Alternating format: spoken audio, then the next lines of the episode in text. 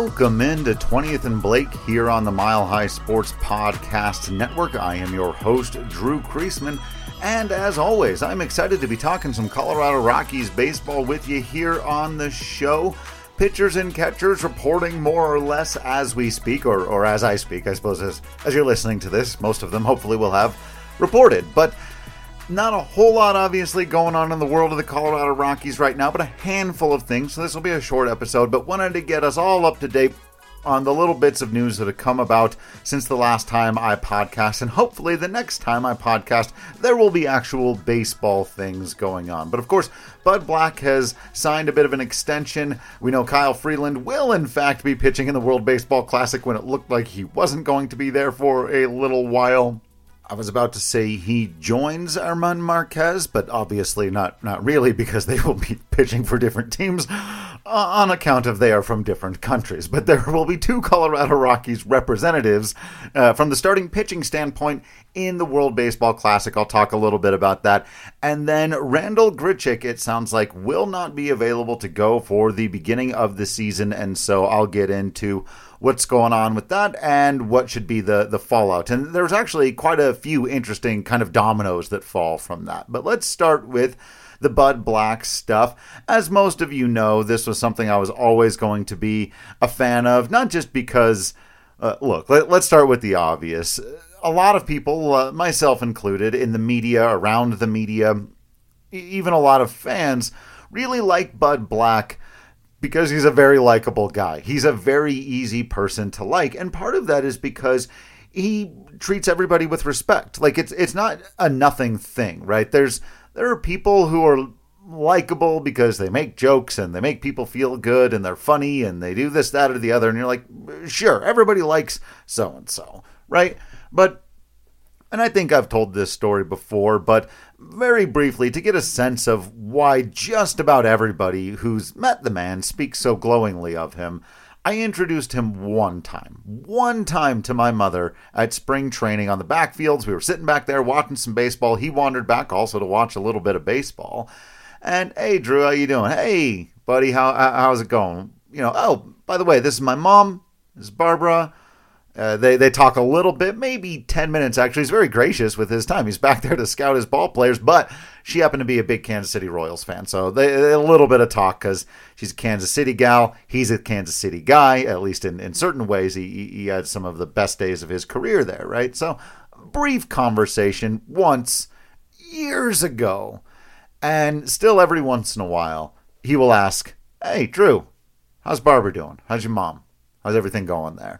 He remembers her name. He, they've met the one time, right? Years later, sometimes uh, after having not thought about it or mentioned it, right? That's just, he, he takes the time. He's very present. He's there with you, right? When you're having a conversation, he's not somewhere else in his head.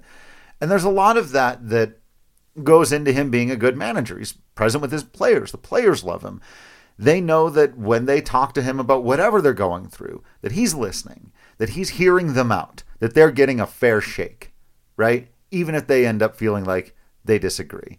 And so, yes, there's a lot of maybe Bud Black would get a little bit more criticism for the X's and O's. It's not football. We don't do that. For, for the lineup cards and for the decisions on who to take in and out and for how his offenses over the years. And, and that's an interesting conversation we had. I'm actually working on an article right now that breaks down some of the numbers because you know, I don't know to what extent a manager has power over how well the lineup performs. There are only so many things that a Major League Baseball manager can do, right? And he would tell you, and he's told me on occasion, that the biggest thing really is managing the personalities, managing the people, making sure, because on any given day, you know, the lineup, you, you kind of set that at the beginning of the year, and, and a lot of that really does take care of itself. You know who your middle of the order guys are.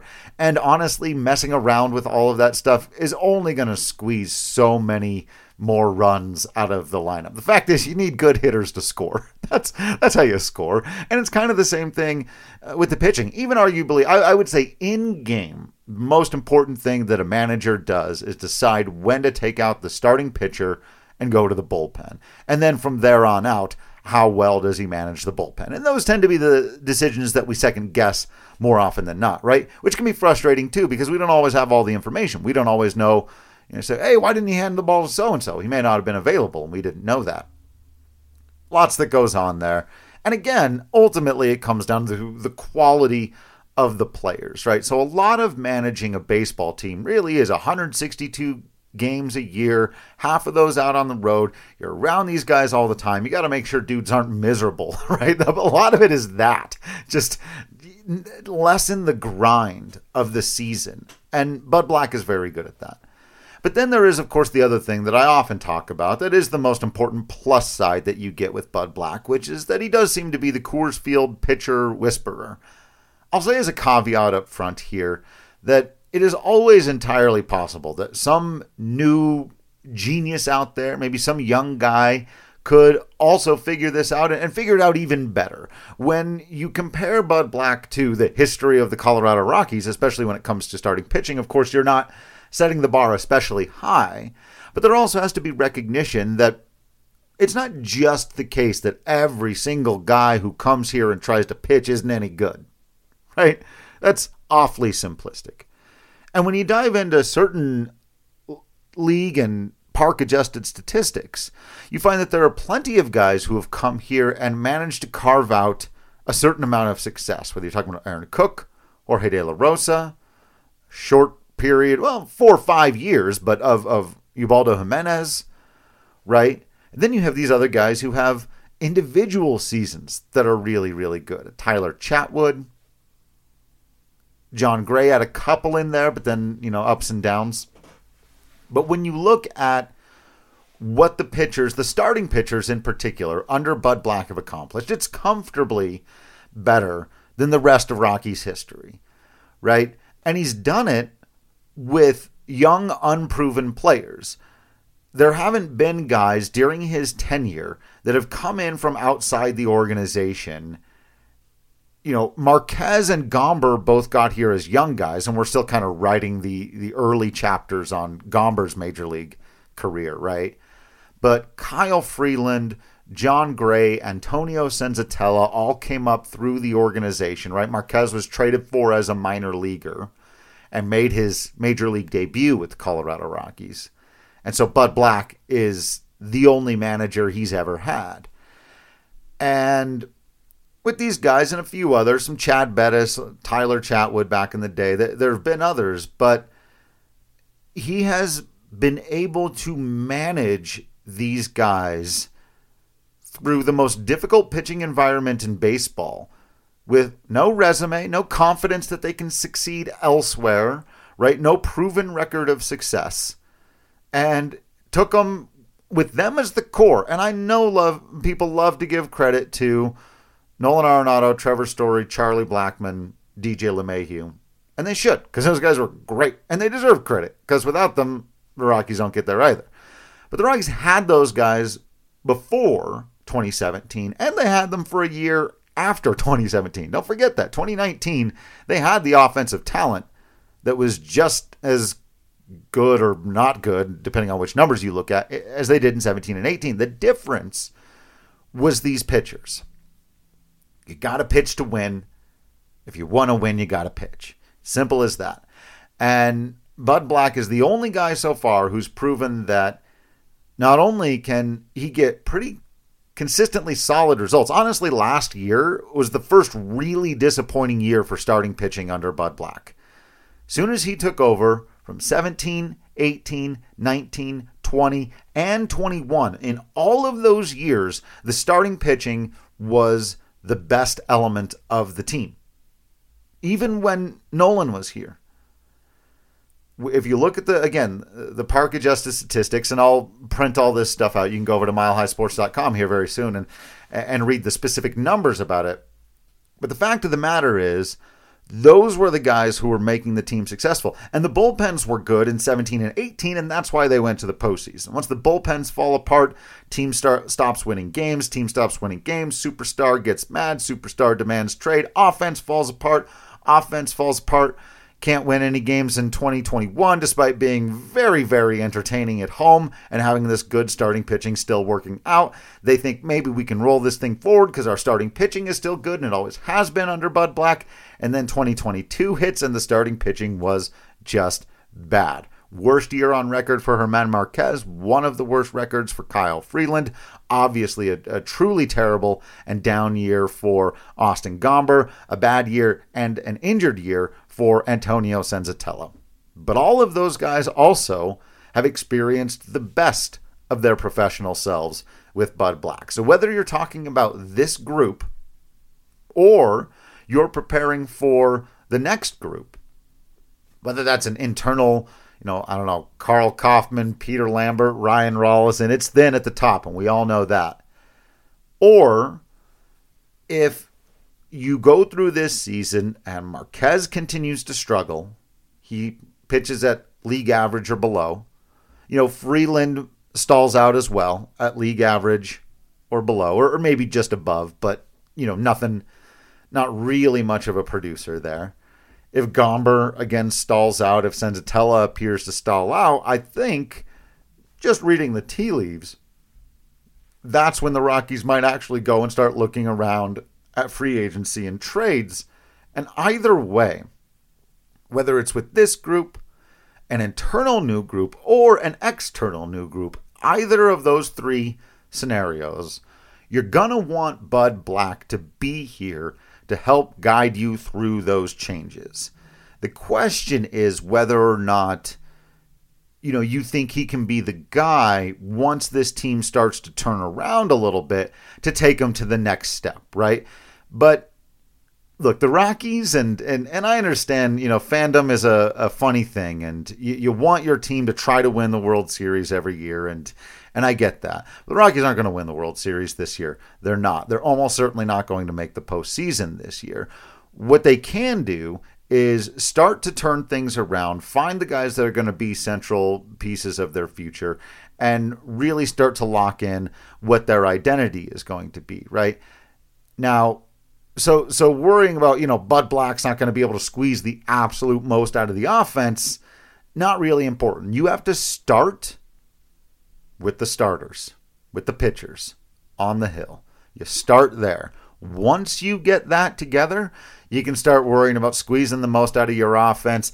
You know, getting a bullpen together, defense, base running, all those other things. And if you get to the point where in two or three years you've rebuilt your rotation so that you can be competitive. And I, I, just firmly believe that the only way to do that is with Bud Black captaining your ship for the next rotation to get into place. But if you decide at that point, hey, we've got a competitive rotation, but Bud Black's shortcomings on maybe advanced metric stuff or the offense, whatever your legitimate criticisms may be, and I do think there are some out there, you know, then you can address that and say, all right, might there be somebody else who can take us that next step from a managerial standpoint? And I honestly think Bud Black is somebody who the Rockies should try to. And I know people don't like this particular element of the team, and there are definitely pros and cons to their kind of lifetime loyalty. You know, when they've done it with GMs, this, that, or the other. But I really do think that they should try to keep Bud Black around for as long as possible and even if he's not the right guy to continue to be the on field manager as they move into the next era and the next generation of players, I do think that he's still going to be an incredibly valuable voice in the front office because not only is he very, very smart, like I said, he's easy to get along with, which is really important in these baseball situations. He knows the unique challenges of Coors Field and you do just always need that guy around to be able to whisper to the pitchers and get the most out of them. And so, yeah, I, I think obviously, you know, this isn't even a, a super long term thing. I think the fact that he's extended through 2024 also gives a little bit of credence to that idea that at the very least, the Rockies would like him to oversee a transition. Now, that transition may actually be that they roll forward with a rotation that looks a lot like the one they have right now. If Marquez really bounces back strong, Freeland looks great. Gomber comes in hot. Senzatela comes in hot off of his injury. Maybe one of the rookies, Rollison or somebody, like hits and, and, and he keeps it going, and that's your group moving forward. Great. And then the fact that he turned him around is just even more evidence in his favor that yeah he's the guy that knows how to talk to the pitchers in 2022 was the outlier right but if not then it's about overseeing the other transitions all right a lot of that was i see here the second note to talk about was freeland marquez but I think I just covered a lot of that talking about Bud Black and the pitching, right? Great to see them in the World Baseball Classic. Uh, you know, really hope that it ends up being good for them, more work for them, more work on a competitive stage. Uh, you know, this this for me is always one of those good things. The ball players will all tell you there's no such thing as, you know, you can do all the BP in the world, all the batting practice. There's no simulation for actual live games, and spring training even isn't quite that, right? Guys are coming out in the middle of games. Guys are going 70, 80, 90%.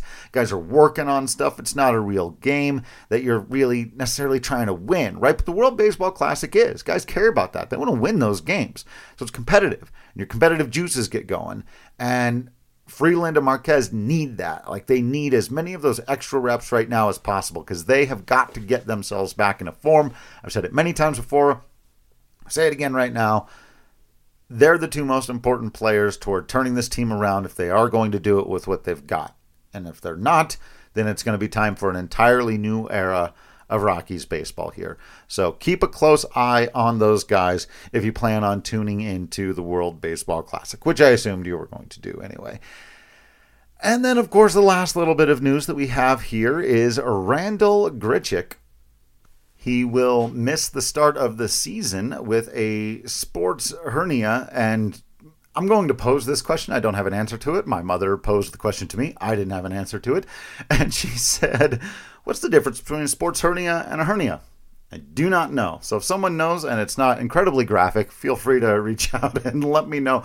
But yeah, so obviously rough news for Randal Grichuk it's always a horrible, horrible thing to say. You know, silver lining is like, look, you, you want guys to be healthy. Randal Grichuk is awesome. He's got awesome glasses. He's got awesome high socks. Uh, you know, you know, and I, I think he's honestly uh, a better potential ball player and fit for the Rockies than he was last year too. Kind of a weird season. Ultimately, not too far off from his career numbers, but you know, I, I think he can be a little bit better out there. But ultimately, as I've said many times, this has to be a year about finding out what these young players have.